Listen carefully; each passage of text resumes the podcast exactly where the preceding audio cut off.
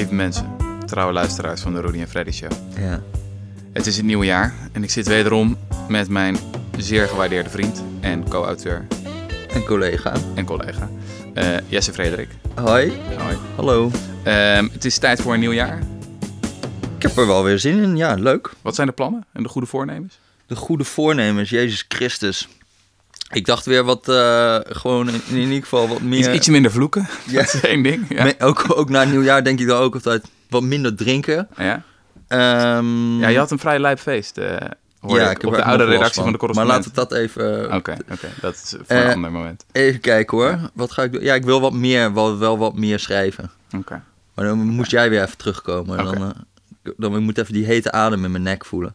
Dat gaat goed komen, denk Oké. ik. Dat gaat goed komen. Ik, eh, ik dacht, we kunnen een beetje een luchtig onderwerp beginnen. Een beetje het jaar eh, Ja. voorzichtig aftrappen. Eh, oorlogsjournalistiek, Leuk. Eh, dat is altijd wel een ding. Wij hebben in de studio op dit moment niemand minder dan Lennart Hofman. Hallo. Hey, man. 34 jaar oud. Eh, toevallig even terug van zijn reizen naar... Waar ben je allemaal geweest in de afgelopen tijd? Eh, Eh, afgelopen 3,5 maand naar Indonesië en Filipijnen. kijk aan. En Ja. in eerdere jaren ben je geweest naar... Eh, begin vorig jaar was het Jemen. Ik ben daarvoor ook veel geweest in Syrië, Irak, Zuid-Soedan, Soedan, Mali, Burma, Papua Nieuw-Guinea ben ik nog geweest. Djibouti, eh, Oekraïne, Turkije. Kijk. Mijn hele rit. ik ben het ook een beetje kwijt op een En, gegeven en, moment. en je titel is correspondent vergeten oorlogen.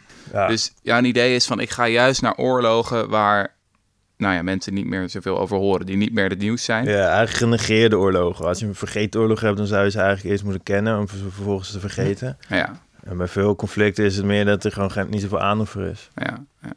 Want wat is er in Djibouti aan de hand dan? Nou, Djibouti, wou, ik wou vanuit Djibouti naar Jemen afreizen. Daar wou ik die, Ah. de zee over smokkelen. Dus dat was eh, een ingewikkeld verhaal. Dat is mislukt. Oké, dat is iets Oké. voor straks. Eh Lennart, wij zaten op de kerstborrel, de legendarische kerstborrel van de correspondent. Zaten wij, ehm, ja, wat deden we? Een proseccootje zaten we achterover te tikken. eh, zoals we dat plegen te doen. En ehm, we raakten aan de praat. En ik ben natuurlijk een trouw volger van jouw stukken. Eh, allemaal eh, degelijke reportages, mijns inziens.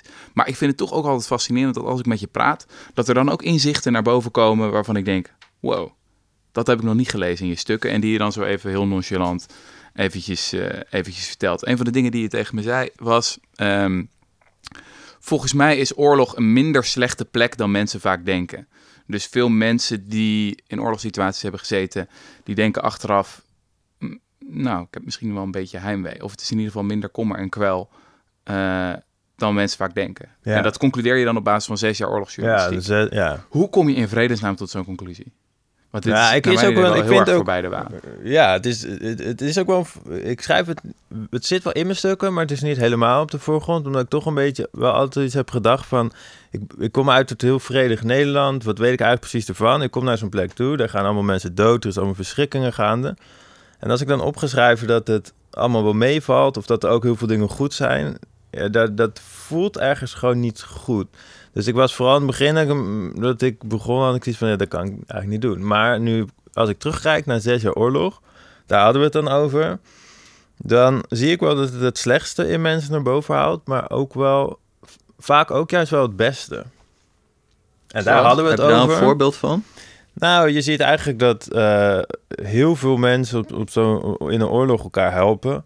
Als ik in, nou, ik ben in, ik heb daar oneindig veel voorbeelden van. Dat ik in, in, ik was een keer in Soudaan, in de Noema-bergen. Die mensen werden, werden toen echt bijna dagelijks gebombardeerd. Er was geen voedsel, echt van die kindjes met hongerbuikjes en zo. Maar die vingen ook tegelijkertijd vluchtelingen op, of, of ontheemden, uit Darfur, wat een regio verderop in, in het land is, waar ook enorme voedselschaarste is. Dus die mensen die niks hebben, die helpen ook weer die mensen die nog minder hebben. Mhm. En, ik, en ik heb zelf ook vaak dat ik daar word opgevangen door die mensen die niks hebben. Ze delen altijd alles met me. Je ziet artsen die... Ik heb een keer een jongen gezien in Syrië, die was een jaar of twintig. Die runde in zijn eentje een heel veldhospitaal. En je, ja, je ziet in, in Burma heb ik gezien dat er heel veel ontheemden waren door een conflict. En dat alle jongeren uit de stad bij elkaar kwamen om die mensen op te vangen. En gewoon te zorgen dat ze weer een normaal leven hebben. Ik heb Mhm. in Burma gezien dat er... Je hebt daar een boeddhist die daar heel erg eh, tegen moslims is. Dus die probeert steeds rellen te organiseren. En er wordt... Daar is veel in het nieuws. Maar wat er niet in het nieuws is, is eigenlijk dat het grootste deel van de mensen die daar woont, dat doorheeft en het stopt. Dus de meeste monniken, die hadden gewoon die hadden bij elkaar gezeten en die hadden voorkomen dat die rellen ontstonden. En dat zie je eigenlijk constant. Ik zie heel vaak in conflictgebieden dat, dat het eigenlijk het beste uit mensen wordt gehaald. Meer nog dan het slechte soms. Mm. De meerderheid uh, zijn heel positief. En daar hadden, hadden we het volgens mij over dat Mhm. ik na zes jaar oorlog eigenlijk helemaal niet mijn vertrouwen in de mensheid ben verloren. Ja, dat is toch een vrij fascinerende conclusie. Je zou ja, zeggen, ja. zes jaar, ja, om, het, om het een beetje oneerbiedig te zeggen, ramp, ramptoerisme of in ieder geval rampjournalistiek van de ene Ja. hel naar de andere hel. Je zou zeggen, daar word je heel cynisch van. ja, het is dus ook niet de hel. Nee. Dat is, was een beetje mijn conclusie na zes jaar oorlog. En het was kerst. Maar dit Dus is nog iets anders dan zeggen... Die mensen, die, die, die vinden het toch niet leuk of zo om daarin te Nee, zitten? Of... dat is ook waarom ik het lastig vind om het op te schrijven. Want dan, dan, ja, dan kom, ik, kom ik daar een beetje aan en dan zeg mensen zullen het vaak ook verkeerd begrijpen. Dat ze denken, dat ze, als ze zoiets horen, Hm. als ik het opschrijf, dat het lijkt alsof het oorlog meevalt. Want dat is het niet. Hm. Het is een verschrikkelijke plek. Er gebeuren hele verschrikkelijke dingen. Maar het is misschien ook wel weer goed om, eh, dat probeer ik ook wel, om, om ook te laten zien. Het, ja, er gebeuren ook heel veel dingen die eigenlijk eh, wel positief stemmen. Die, maar wat mijn vertrouwen in de mensheid eigenlijk wel, eh, wel, wel, wel goed, goed maakt. Hm. Had je dat verwacht toen, toen als je daarheen ging? Nee, nee. Vertel ja, eens het begin dan, van hoe word je oorlogsjournalist? Hoe begint dat? Ja, ehm, nou, voor mij was het meer... Ik ben dit, ook dit soort conflicten gaan doen... omdat ik dacht, iemand moet het doen. Oorlog. Er waren niet heel veel mensen die het deden. Ik, het leek mij wel interessant. Het is niet dat ik het altijd wilde. Toen was de oorlog in Syrië, brak los. Ik was net klaar met mijn studie. En ik dacht, als ik dit serieus neem... dan moet ik eh, dit vak... dan moet ik kijken of ik dit kan. Hm. Dat is 2000, wanneer was dat? ook? 2012. Oh ja. Ja, toen ben ik naar Turkije gereisd. Toen ben ik de grens overgesmokkeld. kwam ik in Syrië terecht. Gewoon als totale amateur nog eigenlijk. Gewoon op Ja. de Bonnefoy. Je leest een paar blogjes over hoe word ik oorlogsjournalist. Koopt oorlogsjournalistiek voor dummies.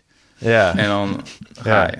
Ja, ik had wel een boek gekocht waarin stond eh, overleven in conflictgebieden of zo. Oh ja. Van een andere oorlogsjournalist. Eh, die had ik wel heel goed doorgelezen hoor. Ik had me goed ingelezen op waar wordt gevochten, waar is wie aan de macht. En toen ik, ik wist dat de Al-Qaeda er zat. Maar ik was nog geen vijf minuten de grens over en ik zag Al-Qaeda al gewoon patrouilleren over straat en zo. Dus toen ik dat zag, dacht ik wel shit. dit- dat het zo, zo dichtbij is, had ik niet verwacht. Hm. Wat ik ook niet had verwacht, gek genoeg, ik wist altijd dat er oorlog was. Maar het idee dat je er gewoon naartoe kon reizen en dat het dan opeens daar is. Zelfs dat had ik eigenlijk niet, niet echt verwacht. Dus toen Ja. ik daar aankwam en ik zag al die huizen kapot, ik zag die bommen vallen. Dacht ik wel van, oké, dit is dus wel echt, echt waar, die oorlog. het is niet alleen op televisie of zo. Nee, het is geen film, nee. Ik had Nee. toch zoiets van op televisie, het is niet helemaal echt. Ik kon het niet echt beseffen. En toen je er, toen er kwam, toen ineens besefte ik van, dit is echt. Die mensen zijn echt hier. Die liggen echt hier dood op straat. Er liggen ledematen, er steken bommen uit de grond. Mhm. Ja, dat was wel, was wel een schok. Dus, dus even heel praktisch, dan ben je daar, wat ga je doen? Je, gaat, je klapt je laptop open en je gaat tikken.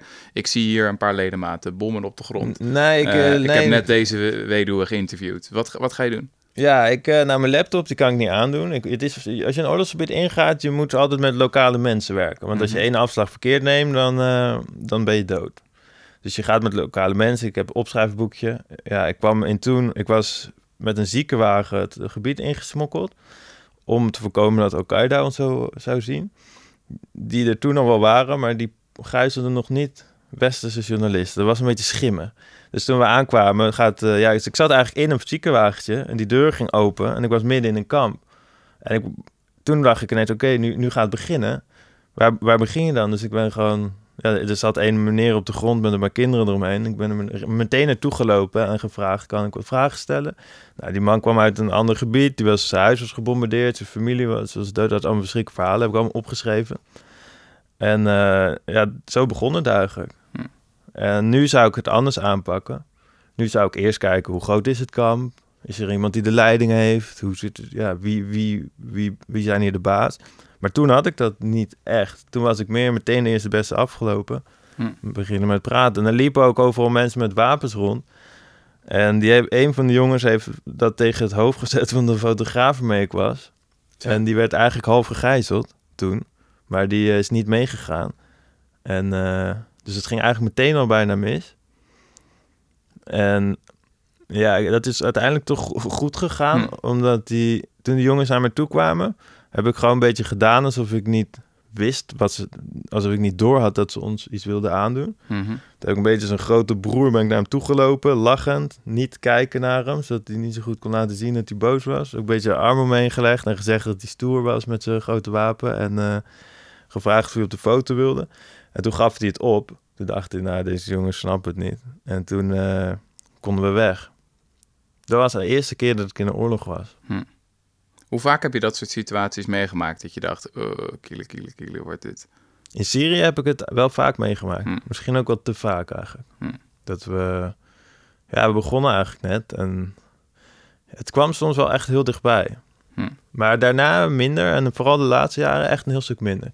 Je kunt best wel... Ja, je kunt de risico's heel goed klein maken als je weet wat je moet doen. Hoe kijk je er dan op terug? Want ik kan me voorstellen dat enerzijds zit er natuurlijk een bepaalde romantiek hier aan. Weet je wel? De, het is de ultieme vorm misschien wel van journalistiek. Met je opschrijfboekje naar een gevaarlijke plek gaan. En dan met gevaar voor eigen leven de waarheid boven tafel krijgen. En opschrijven wat niemand doet of niemand durft. Anderzijds kan je ook zeggen, ja, eh, jonge journalist, weet je wel, in zijn twintiger jaren gaat als een halve garen idioot, gaat ergens naartoe en heeft binnen kortste keren een pistool voor zijn kop. Ja, wat een idioot. Ja. Hoe kijk je daar op- nu op terug? Nou, ik- nu ik je zie zes mezelf- jaar ervaring hebt. Ja, ik zie mezelf niet helemaal als het, toen toch niet echt als een jonge, onervaren idioot. Hoewel ik wist op dat moment dat ik dat eigenlijk wel was. Hm. Alleen ik, eh, en ik werd ook wel af en toe gevraagd toen voor, voor programma's om te praten over Syrië. En ik dacht al, waarom zou je ooit bij de Wereld Draait Door het volgens mij gevraagd nog een ander programma. En ik dacht ook nog van waarom zou je mij vragen? Vraag het aan een ervaren oorlogsjournalist. Ze willen waarschijnlijk aan mij vragen, omdat ik dan word neergezet als die jonge onervaren idioot. Hm. En ik heb twee keer ook interviews gegeven, ook voor de Volkskrant geloof ik, nog, nog, nog een revue, waar ik ook echt wel werd geportretteerd als die jonge idioot, wat ik ook wel heel goed snap.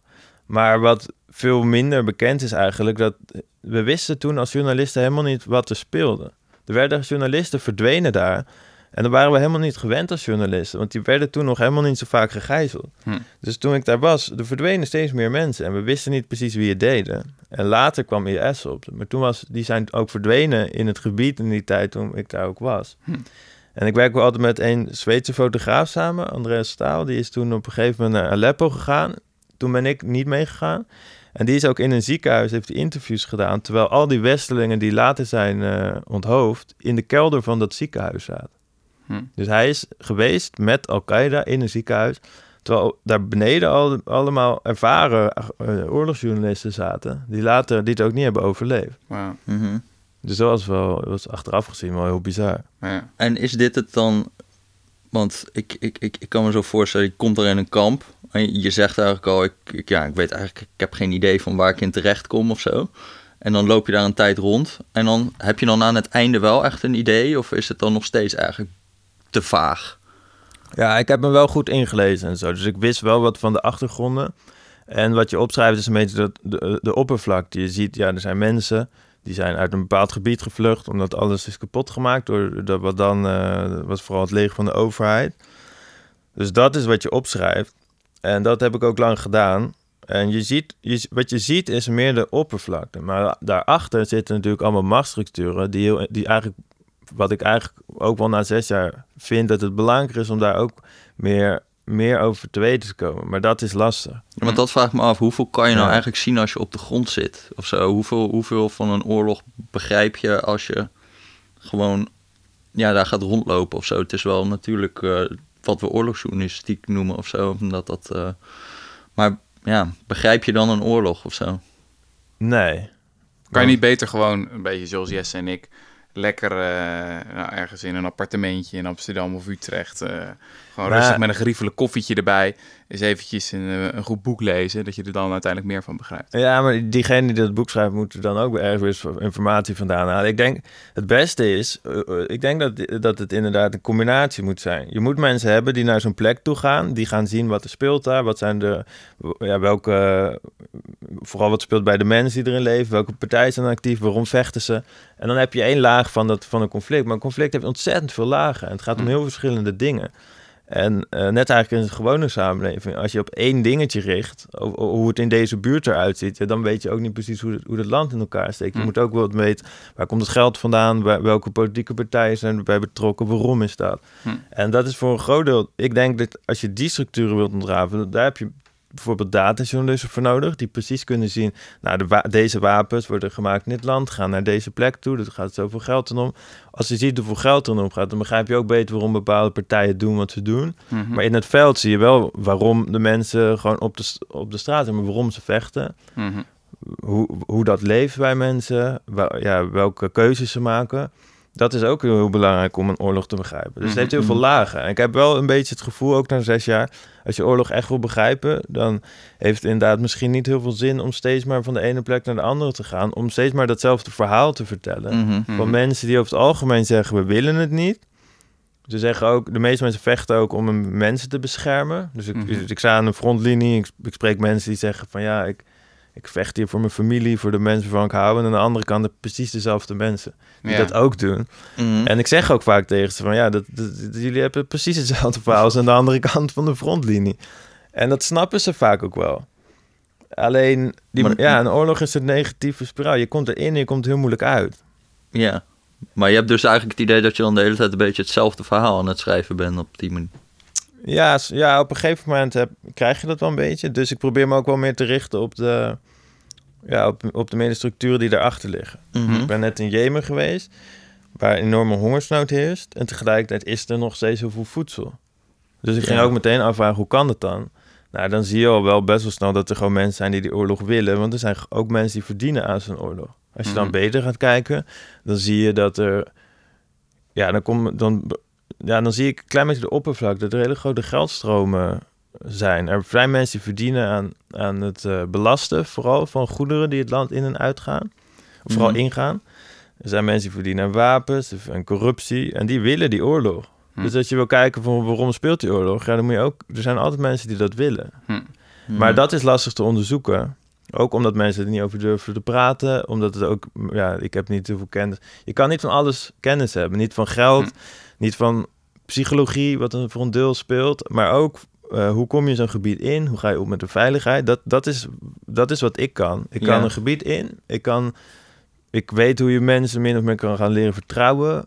Ik, kan, ik, ik weet hoe je die risico's klein maakt. En dat kost me heel veel tijd, heel veel moeite, heel veel geld. Maar Mhm. eigenlijk zou er nog een laag achter moeten van Mhm. het geld. Mhm. Want jij was een van de weinigen volgens mij die dan Jemen nog inkwam of zo, toch? Of, eh, Ja, of, of zijn er meer journalisten? er zijn er wel meer. In Nederland geloof ik zijn we met z'n drieën nu. Oké. Ja. En, en daar heb je heel lang over gedaan en uiteindelijk was je daar dan, hoe lang? Een, een week of zo? toch? Ja, ik geloof voor eh, tien of elf dagen geloof ik. En wat heb je daar geleerd dan in die elf dagen? Nou, eh, vooral de- wat mij het meest opviel is dat de hongersnood waarvan die ik veel, die ik waar ik veel over las, Mhm. dat je als je daar bent, dan zie je iets anders. Je ziet dat er nog heel veel voedsel is. En wat ik ook zie is dat er heel veel mensen gewoon geld verdienen aan de oorlog en die willen eigenlijk niet dat het stopt. Hoe zie je dat dan? Nou, je ziet, eh, nou, je, sowieso zie je voedsel liggen in de supermarkten. Mhm. Je, ik sprak met mensen die krijgen ook betaald om te vechten tegen de tegenstander. Vaak vechten ze ook helemaal niet heel goed. Dus dan vroeg ik hoe ze, reden er één iemand mensen uit naar het front, schoten een beetje in de lucht. Aan het eind van de dag gingen ze terug. En ik dacht, waarom wat, wat slaat dit op? En zeiden ze, ja, ik, eh, maar ik krijg gewoon geld voor mijn familie om te vechten. En eh, het maakt verder ook niet uit of ik iemand raak. Maar aan de andere kant was dat ook min of meer het geval, volgens mij. Hm. En, dus- en, en ik heb ook vooral als ik, eh, omdat ik niet het land inkwam, daar kwam ik ook al achter. Alles kost zoveel geld en zoveel moeite. En ja, dat, er zijn allemaal mensen die, er, die daar best wel binnenlopen Hm. op, op, op zo'n Hm. oorlog. was de les van dat stuk? Want je hebt een heel lang stuk hierover gepubliceerd de correspondent. eh, over hoe moeilijk het is om Jemen binnen te komen. Eigenlijk was dat bijna nog leerzamer om over dat proces te leren. Van hoe vreselijk complex het is. Dan over de uiteindelijke dagen dat je daar bent. Want ik kan me nog herinneren dat je, je schreef een paar reportages over dat je in Jemen was. En eh, nou, die werden wel gelezen, maar waren, laten we zeggen, geen grote hit. Ja. En toen schreef je een, een heel lang stuk over hoe moeilijk het was om binnen te komen. En toen hadden heel veel lezers van de correspondent, inclusief ikzelf, iets van... holy shit, wow, dit is echt een eye-opener. Ik had geen idee dat dat land zo vreselijk afgesloten was. En dat je, wat is het, anderhalf jaar bezig kan zijn. En Ja. meer dan 10.000 euro moet uitgeven. En eigenlijk ook een beetje een klap van de molen moet hebben gehad om dit überhaupt te willen. Ja, dat was eigenlijk, dat was, het maakte het nog frustrerender eigenlijk. Dat verhaal over hoe moeilijk het is om het land in te komen, dat stopte ook op het moment dat ik eindelijk Jemen inwoond. En, en, en, en dat werd inderdaad veel, veel meer gelezen dan het verhaal zelf. Hoe komt dat dan? Vergeet de oorlog. hè? eh, ja ik, dat weet ik niet. Waar- Maar er is, dat is toch iets fascinerends. Dat, dat ergens hebben de... Veel oorlogsjournalistiek heeft naar mijn idee... om het heel bot te zeggen, bijna iets inwisselbaars. Dus je kan de namen en de plaatsen veranderen. Eh, zo van, ik heb nu een reportage hier, ik interview iemand anders. En dan klopt het nog steeds. Of het nou in Djibouti is of eh, Indonesië of weet ik veel wat waar je bent. Ehm, voor de lezer heeft vaak zoiets van... oh ja, er is weer ellende ergens op de wereld. Ja, de- ook daar is het weer pleurensooi. Ja, zal Ja. weer aan, weet ik veel, de NAVO of Trump liggen. Zoiets. Ehm, terwijl op het moment dat je zo'n uitgebreid verslag doet over hoe, hoe het is om oorlogsjournalist te zijn en ergens binnen te komen, dan heb je zoiets van, hey, hier leer ik iets nieuws. Ja, Maar ja, dat denk ik ook wel. Ik denk ook wel, eh, ik, ik vond vooral voor dit, oh, dat ik dat op, op had geschreven, dat verhaal over hoe lang het duurde. Dat was omdat mensen niet weten dat die oorlog bewust wordt weggehouden eigenlijk van Mhm. de media. Dus we, we weten het niet. Dus dan hebben mensen iets van, ja, ja, we weten het niet. Zal misschien dat het meevalt. Maar er zijn partijen die dat bewust weghouden van, van, uit het nieuws. Mhm. En dat blijkt dus ook gewoon te kunnen. En dat vond ik ook wel echt heel bizar. Dat je, en dat vond ik ook echt een belangrijk nieuwsverhaal eigenlijk. Van de Mhm. grootste humanitaire crisis ter wereld. Die wordt gewoon weggehouden van de buitenwereld. En dat lukt. Ja, het is ook heel bizar met die, Het- die ene mild kritische journalist die dan eh, vermoord was in die ambassade. Ja, Saudi. Ja. Dat heeft echt gewoon zoveel media-aandacht gekregen. hè. Dat Ja. is echt helemaal ook, ook tot, tot dat Rutte er iets van moet vinden en Ja. Trump moet er iets Ja. van vinden. Terwijl hier heb je gewoon een door de Saudis gefinancierde oorlog waar, nou, ik weet niet hoeveel mensen zijn er al dood gegaan. Ik weet, Ja, het is heel moeilijk. Te, ach, dat is, er zijn heel moeilijk cijfers om te 10.000, vinden. Omdat, er, heel omdat veel. er niemand bij ze zijn Ja, havens aan het blokkeren 10.000. en zo, Ja. toch? Of Ja. niet? En dat, dat, dat, is gewoon, dat is gewoon heel lang gewoon... eh, Nou, ik, ik, ik schat zo dat dat veel minder aandacht heeft gehad dan één journalist... die ook nog bevriend was lang met die koninklijke familie en zo... Ja, Ja. die dan, die dan wordt vermoord. Het is eigenlijk gewoon een hele rare morele calculus die mensen hebben dan. ja, of, ja of, of mensen, of, of ook, maar ook wel heb ik het gevoel soms redacteuren. Want ik heb ook, toen ik in Jemen was geweest, toen waren er verschillende eh, programma's geloof ik, die wilden misschien dat ik iets over Jemen ging zeggen. Want ik was er dan eindelijk ingegaan als eerste Nederlandse journalist was dat toen. Maar er was toch niet echt interesse voor Jemen. En, en drie kwart jaar later, toen Khashoggi was vermoord, Mhm. de journalist, toen ineens belden ze allemaal om te vragen, kun je nu in het programma zitten? En ik Hoe- was hoe kan toen, dat? Dat is toch... ja, ik vroeg ook, hoezo, hoezo is dat? Want ik was toen in Indonesië, dus dat kon niet. Ik zei, hoezo bellen jullie nu? Het is drie kwart jaar later. En dat kwam omdat Khashoggi was vermoord, dus was het weer nieuws. Hm. En dat, is het, dat, dat vind ik heel frustrerend. En daarom richt ik me ook op vergeten oorlogen. Eh, Als het geen nieuws is, dan maakt het niet uit eh, als er 20 miljoen mensen op het punt staan te sterven. Dan Mhm. vind dan, dan, dan, eh, om een of andere reden is het dan nog steeds niet belangrijk genoeg om er iets, iets mee te doen. Omdat er of geen Nederlandse link is. Of omdat, en het interesseert mensen blijkbaar toch Ja. ook niet. Dus één ding is van, mensen, het interesseert mensen niet. En dat is de reden waarom ze, om het, eh, ja, Ja, misschien- waarom ze deze Ja, en stukken de, niet en dus de economie ervan. Want het- als je ziet hoeveel moeite het kost om zo'n Jemen in te komen, dan is het natuurlijk. Het is makkelijker om van afstand over een Khashoggi te schrijven dan over, over om echt een goede, goed verhaal over Jemen te schrijven, Ja, waarschijnlijk. Kost gewoon meer geld.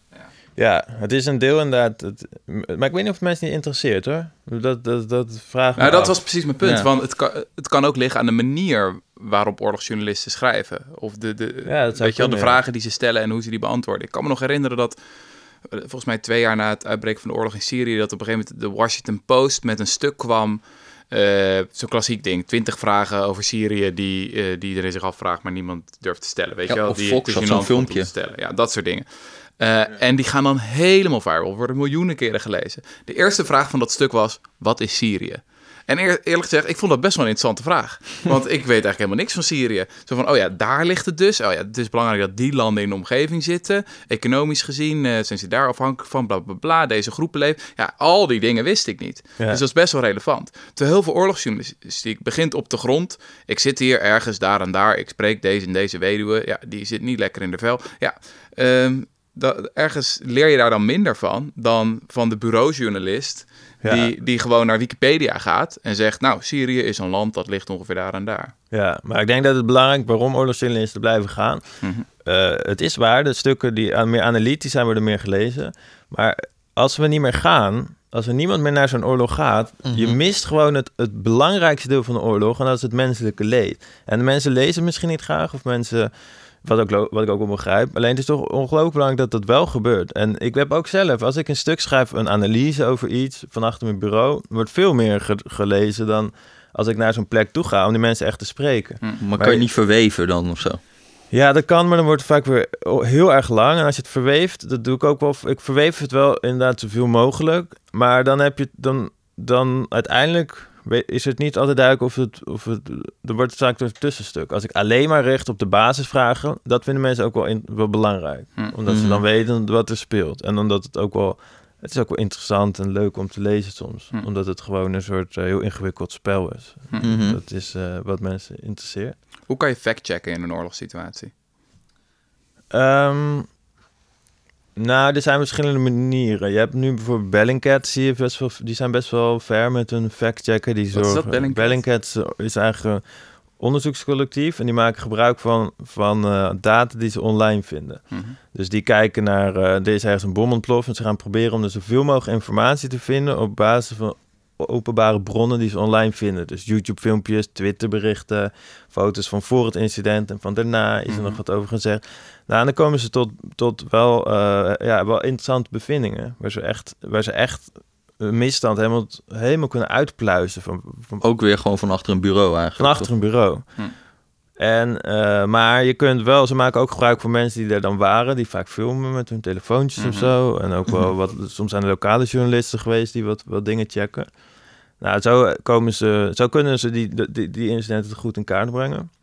En jij zelf, wat doe je? wa- Wat doe, ik bedoel, als je zo'n man spreekt die daar zat toen jij dat kamp in eh, reed, die man met die drie kinderen of zo.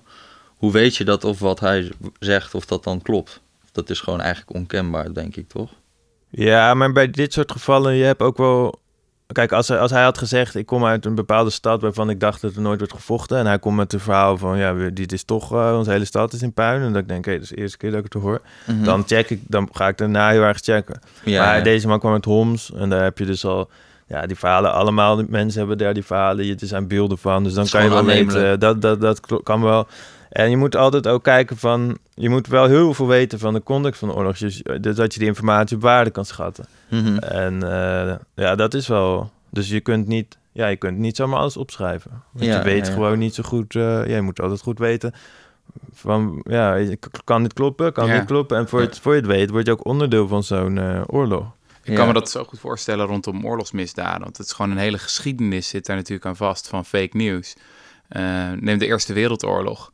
Waar er allerlei berichten over de Duitse barbaren, de Ja, hunnen, die weet met je die eh, baby's eh, opaten en weet Precies, allemaal. baby's gingen spiezen op hooivork en dat soort dingen. En toen werd later duidelijk van, oh, dat was de Britse pers die dat in, allemaal verhalen heeft zitten verzinnen.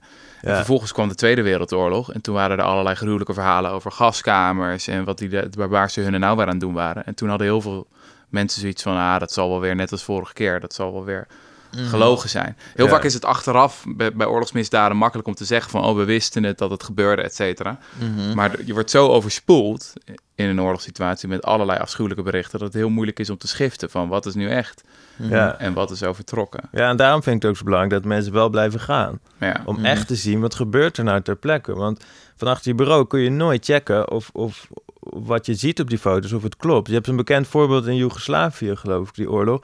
Dat er hele magere mensen lijkt op de foto achter een hek staan. En dat lijkt natuurlijk heel erg op, op, op, op, op die kamp uit de Tweede Wereldoorlog. Ja. Waar, waar een etnische groep, bevolkingsgroep wordt, wordt, achter, wordt gevangen gehouden op, op heel onmenselijke omstandigheden. Later bleek, en op basis van die foto's zijn eigenlijk die eh, luchtaanvallen door de Mhm. NAVO begonnen. Mhm. Later bleek dat die mensen niet, in en, niet achter het hek stonden, maar voor het hek. Die kwamen eigenlijk naar die plek toe om te vragen voor voedsel. Maar, maar die foto die is gewoon een eigen leven gaan leiden. En die heeft die oorlog voor een groot deel ook bepaald, het verloop van die oorlog. Ja. Mhm. Ja, en dat is, ja, dat is gewoon, dat is wel wat, een, eh, Ja. wat dat kan gebeuren in een oorlog. Dat is sowieso fascinerend, de geschiedenis van fake news en oorlogen. Ik bedoel, Vietnamoorlog begon met het Tonkin-incident. En dan had je de oorlog in, wat was het? De Eerste Golfoorlog begon met zo'n eh, verklaring van, wat uiteindelijk volgens mij een dochter van de ambassadeur bleek te zijn, over baby's die, eh, die eh, voor dood werden achtergelaten in ziekenhuizen en zo. En dan vonden mensen ook super schokkend, bleek achteraf ook een leugen te zijn. Dus het van, mensen denken De nu van... Golfoorlog was ook niet veel beter. Nee, inderdaad, Ja. eh, Weapons of Mass Destruction, die niet gevonden zijn. Is best dat wel gewoon juist, dat vertelt ons juist dat die mensen gewoon een aanleiding verzinnen. Omdat Ja. ze toch al oorlog willen. Ja, misschien Toch? Ja. Ja. Nou ja. Maar eh, daarom moet je dus erheen gaan. Want ik ben dus... Ik, toen ik in Syrië was, zag ik ook dat de, bijvoorbeeld de, de, het Syrisch Vrije Leger... werd steeds meer ingenomen door radicaal islamitische groepen. Waaronder eh Jabhat al-Nusra toen, wat eigenlijk Al-Qaeda is in Syrië. En buiten Syrië werd er nog heel veel gesproken over... we moeten het Vrij Syrische leger steunen, want het is tegen Assad. Het was heel erg die, de- die tweedeling tussen de goede en de slechte. Ja. Mhm. En ik kwam terug en ik weet nog dat er was een, politiek, een linkse politieke partij... die vroeg mij ook of ik mee kon denken over hun Syrië-standpunt. Welke partij was dat? was GroenLinks. GroenLinks, ja. Ja, en eh, ik zei, ik, ik had gezegd, hou je daar buiten, want het, het is eigenlijk al, de, de, de oorlog is tot zover, je, er is niet meer sprake van goed en slecht, het is veel te chaotisch. Hij bezig met die vluchtelingen. Mhm. Mhm. Dat was toen nog klein, maar dat wilden ze niet, want ze wilden heel graag een, een, een standpunt innemen van welke partij steunen we. De goede en de slechte was nog heel erg dat idee dat het Vrije Ja. Syrisch leger goed was. En terwijl als je dan in zo'n gebied bent, dan zie je gewoon, dat is, dat is niet meer. Dat verandert snel. En Is dat, dat misschien iets wat heel snel gebeurt als je van buiten zit en niet op de grond? Ja. Dat je heel erg in zwart-wit wil, nog Ja. goede en slechte. Terwijl als je daar dan middenin zit, dat je altijd al heel snel iets, zoiets hebt van ja, dat is allemaal zo grijs als wat. Ja, je ziet dat ze en daar, dat zie je inderdaad heel snel. Dus je ziet, je ziet, je ziet dingen in het veld, die zie je het, het eerst. Dat zie je natuurlijk nooit als je van achter je bureau doet. En in oorlogen ben je als media gewoon onderdeel van zo'n conflict. Dus als je van achter je bureau gaat schrijven over het eh, Vrij Syrische leger wat tegen de slechte Assad vecht, dan ben je gewoon onderdeel van het conflict. Want het is Mhm. niet de realiteit en het beïnvloedt het verloop van die strijd. Maar ik ben ook, ik ben op meerdere, ik ben ook in, ehm, in Burma geweest, waar een, een, een, eh, een genocide is gepleegd op de Rohingya's, een islamitische minderheid. Myanmar is dat toch nu? Ja, Ja. ja. Eh, ja, het is een, ja, dat is een lange Ingewikkeld. discussie over die naam, maar. ik noem het zonder, nog Burma of Myanmar. Maar die, eh, toen ik daar was, waren er allemaal mensen die, die Rohingya's zelf zeiden van ja, onze, onze messen worden afgenomen, onze vorken worden afgenomen, alles waarmee we onszelf kunnen verdedigen. En ze, waar, ze zeiden echt, we, we gaan binnen een jaar gaat er een genocide plaatsvinden. Mhm. Buiten wat ik erover had gelezen daarbuiten, werd daar niet echt veel over gesproken. Mhm. En een jaar later gebeurde het wel echt. Mhm. En ik was daarvoor, het verhaal wat ik daarvoor maakte, was in de Filipijnen, waar IS aan een opmars bezig was. En eh, dat wisten mensen niet, dat dat ook in de Filipijnen is. Maar dan heb je ook een deel in het zuiden waar moslims wonen. En wij kenden een jongen die eh, onderdeel was van die groep. Of een, jongen, zijn broer was onderdeel van die groep. En Wij die- is jij en je ik en fotograaf. eh fotograaf. Ja. En we hadden een journalist ontmoet, een lokale journalist. Zijn broer zat daarbij. En die had zoiets van, dit is een groot probleem. En die had het helemaal uitgezocht. Die had helemaal gezien van... Er zijn buitenlandse jihadisten zijn er gekomen. We zien de vlag van IS wordt verkocht en gedaan. De, die, er waren militanten die ook echt tegen het leger vochten. Er was van alles aan de hand. Maar het leger zei van, nee, dat is niet echt IS. Ze gebruiken het meer als een soort merknaam. Mhm. En dat was eigenlijk ook wat in alle media ter wereld constant werd herhaald. Van nee, in, in de Filipijnen, dat, valt wel mee. En toen wij er waren, hadden we zoiets van... nee, dit valt helemaal niet mee. We zien, we zien gewoon dat dit precies hetzelfde is... wat we ook in Syrië hebben gezien. En een, een jaar nadat we daar waren geweest... eh, is de hele stad, in Marawi, waar we waren geweest... ingenomen door de IS. Ze hebben die stad vijf maanden in, in handen gehouden... En ze hebben miljoenen winst gemaakt. Wat ze nu investeren om IS in, in Filipijnen weer te laten groeien. Mhm. En dat, hebben, we- dat, dat, dat wisten we zo vroeg, omdat we daar waren. En gewoon in het veld hebben gezien wat er gebeurde. Hm. En eh leger zegt achteraf ook van ja, we hadden het wel een beetje door. We hebben het niet gezegd. Want we waren bang dat als mensen dit zouden geloven, dat ze dan daardoor groter zouden worden. Mhm. Dus het is wel echt heel erg belangrijk, vind ik, om altijd naar die plekken blijven te gaan om te zien wat er nou eigenlijk echt gebeurt. Mhm. En het is, echt, het is ook wel zo dat als je een analyse over schrijft, wordt meer gelezen. Misschien wel interessanter. Ik lees het zelf ook eigenlijk wel liever misschien, die analyses. Mhm. Maar eh, de verhalen uit het veld Ja, Nee. daar haal je wel de meest eh, waardevolle data. Komt uiteindelijk uit het veld. En dat zijn de mensen die er middenin leven. Mhm. En gewoon zeggen wat, daar, wat gebeurt daar eigenlijk. Even een simpele vraag. Wat voor type mens moet je zijn om oorlogsjournalist te worden? Waarom, waarom eigenlijk? Ik bedoel, je bent geboren in, in Nederland. Je woont nu in Nieuwegein. Nieuwegein. Nou, dat is een heerlijk paradijselijk oord natuurlijk. Ja, lekker Je gaat rustig. straks weer naar Afghanistan. Afghanistan. Waarom in vredesnaam? Is er, is er ook een soort van verslaving in het spel? Een soort Gaat van het de- wel goed met je, De kick, speelt dat een rol? Is er, is er iets als de romantiek van de oorlogsjournalist? Kan je je ook voorstellen dat je er gewoon mee nokt? Of, of zou je dan echt een beetje trillerig worden? En weet je wel, zoals iemand die eh, gestopt is met roken. En, eh, Ja, ik, ik vrees het wel. Ja, ik vrees het wel. Dat ik, dat ik niet kan stoppen. Ik was wel van plan er eigenlijk mee te stoppen na een jaar vijf. Weet ik nog, toen ik begon. Maar dat is eigenlijk niet echt te doen. En dat zie je ook wel met heel veel andere oorlogsjournalisten ook. Dat ze het heel moeilijk vinden om te stoppen. Ja, ik denk wat, het, wat hetgeen is wat, wat de meeste drijft, is ook wel een deel avontuur. Maar ook wel het gevoel dat je daar echt op je plek bent. Je bent daar met die mensen in een hele intense situatie. Je probeert iets te doen waar je waarvan het voelt dat je, dat je er goed in bent. En dat je ook eh, iets doet wat, wat misschien zin heeft. En jij kan weer weg. Ik kan weg, ja. maar d- begrijp het goed dat dat gewoon, als je terugkomt in Nederland met de aangehakte tuintjes en de krijtwitte strepen op de weg, dat het voelt alsof, alsof hier geen zin in het leven te vinden valt. Alsof het gewoon Nee, nee. een beetje te, te gezapig is.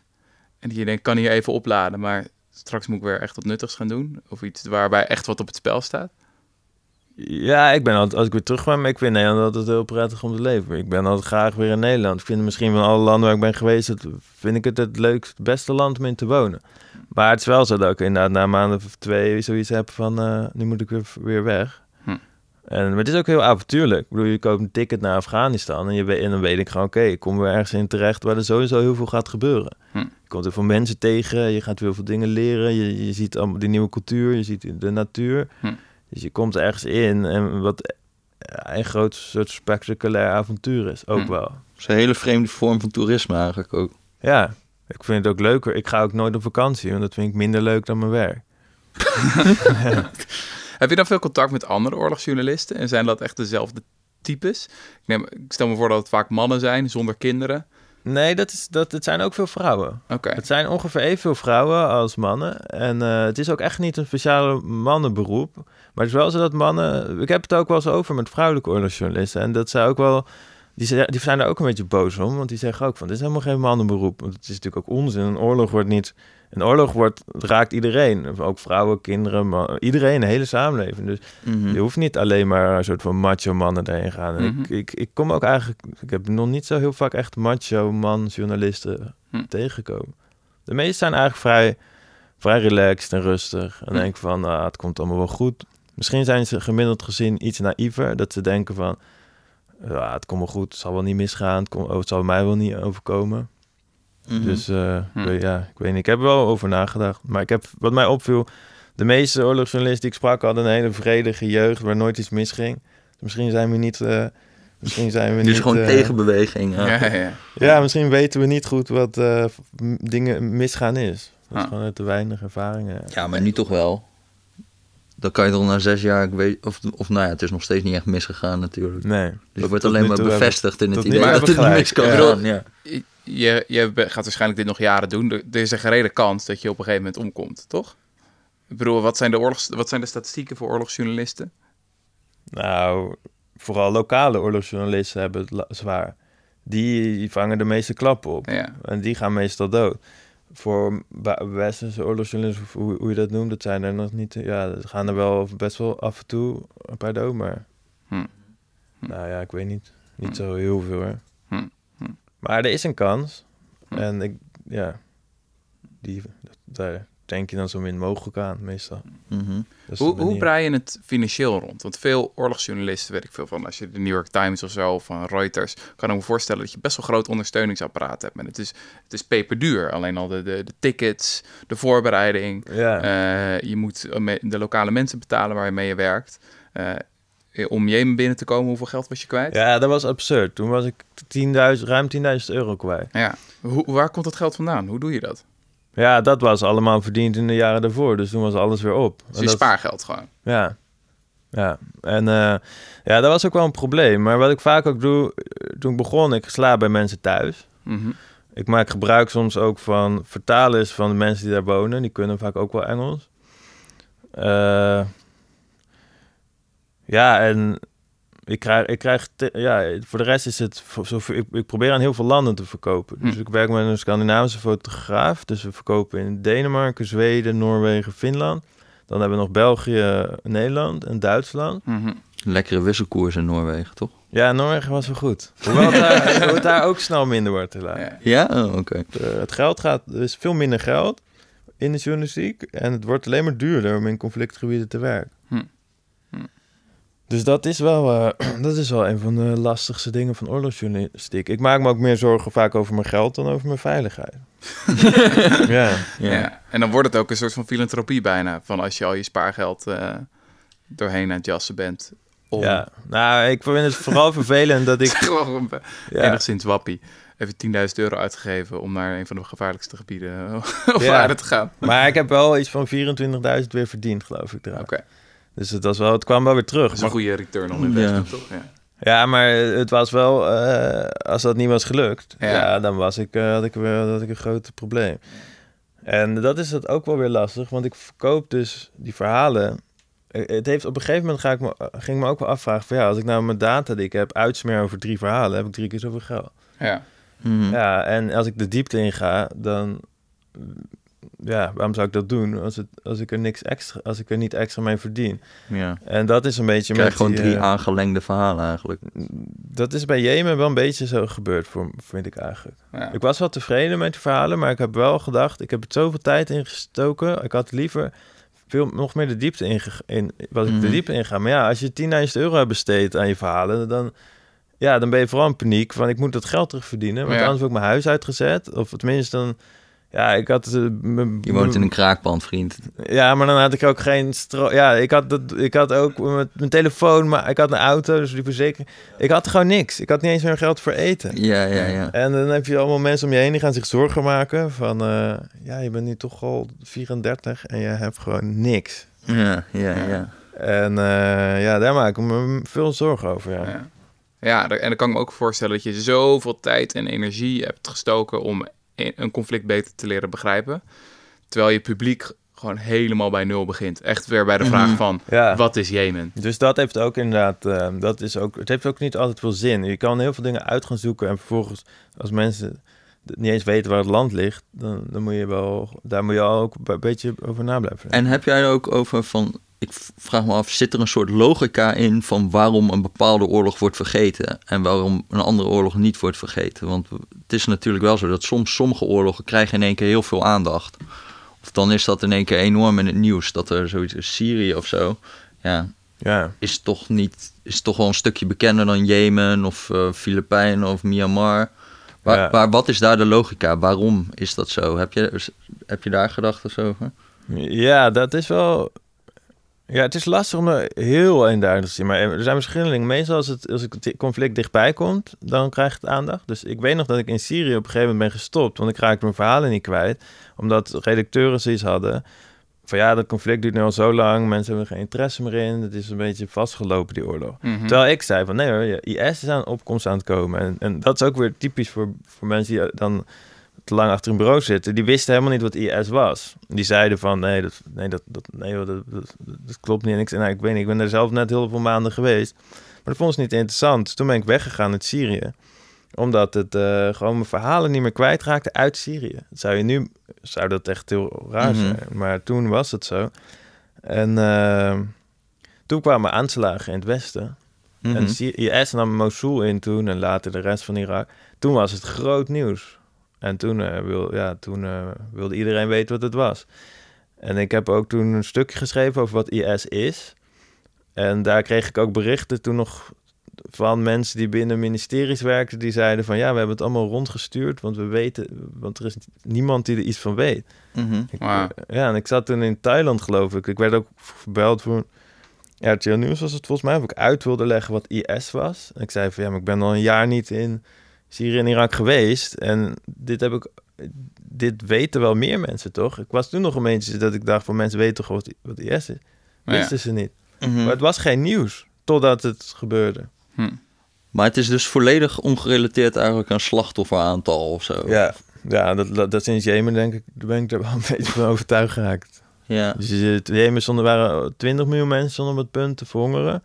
En nog steeds was er vrijwel geen eh, interesse. Ja. Dat is toch wel echt een bizarre constatering, toch?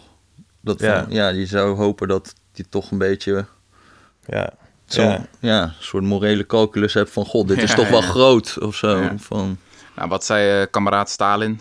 ja, de dood. De dood van één is een tragedie, de dood van een miljoen is statistiek. Ja, nou, dat is met die Khashoggi wel. ja, zo, inderdaad, de dood van één journalist Ja, ja, is een tragedie voor onze journalisten. ja, De hongerdood van eh, honderdduizenden Je- Jemenieten is statistiek.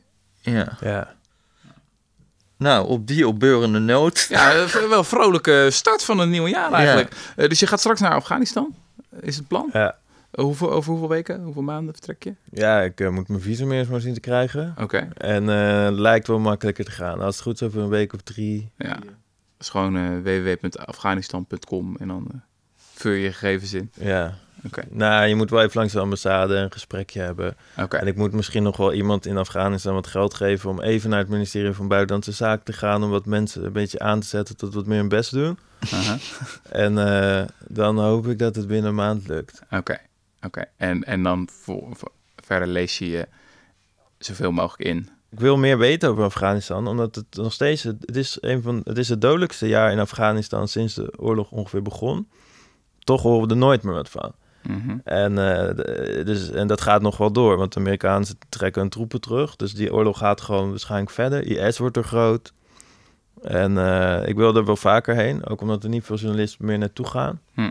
Dus ik ga eh, vooral ik ga verhalen maken over vluchtelingen die terug moeten omdat het veilig zou zijn in Afghanistan, terwijl het het dodelijkste jaar is. Oh, ja. Ja, ja. En Ah. dat is vrij de, persoonlijk. En misschien dat ik een Nederlands iemand vind, zodat, we, zodat ik eh, die Nederlandse link kan doen. Misschien dat dan mensen het toch wel interessanter vinden.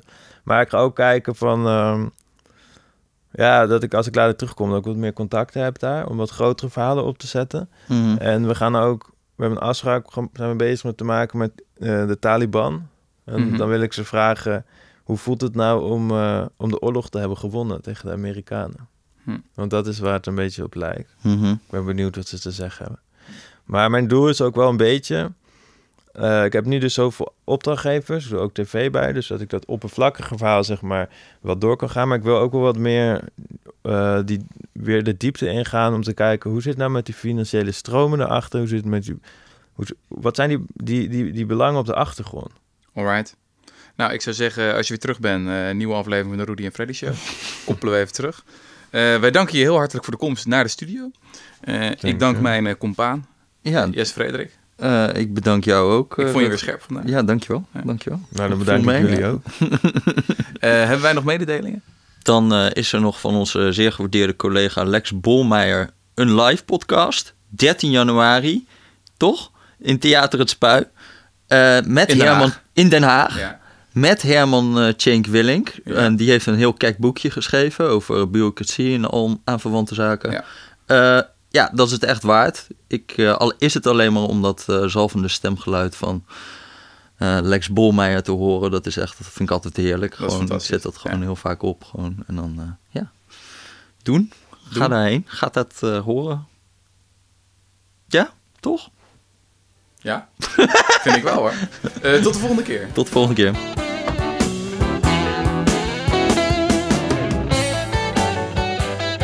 Leuk, dank voor je Ja, komst. eh, thanks, man. Ja? Lachen. Jammer dat die jarige Griek er niet in. Ja, dat was jammer. Ja. Ja, had wel goed ingepast. In.